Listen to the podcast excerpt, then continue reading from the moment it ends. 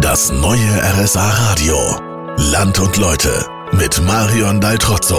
Heute aus dem Oberallgäu aus der Gemeinde Haldenwang. Dass die Allgäuer allgemein sehr heimatverbunden sind, das zeigt sich auch hier wieder. Denn die Haldenwanger haben nachgeforscht und eine alte Tradition wieder aufleben lassen. Vor über 300 Jahren hat hier ein Pfarrer gelebt, der genau beschrieben hat, wie die Menschen gelebt haben.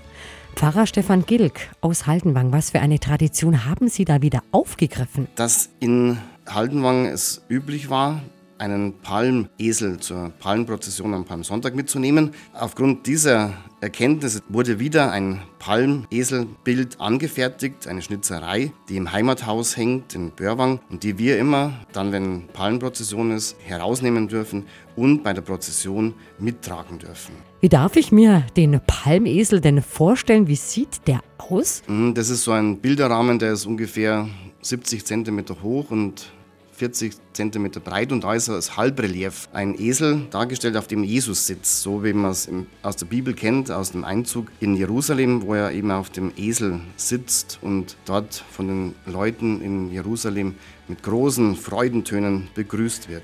Jetzt ist Ostern ja schon ein bisschen her. Was ist denn die nächste besondere Sache, die stattfindet in Ihrer Pfarrgemeinde? Also im Garten von Jochen Meyer und seiner Familie, das war ja früher der Klostergarten vom Kloster in Börwang. Da wird am 25. Juni ein größeres Fest sein.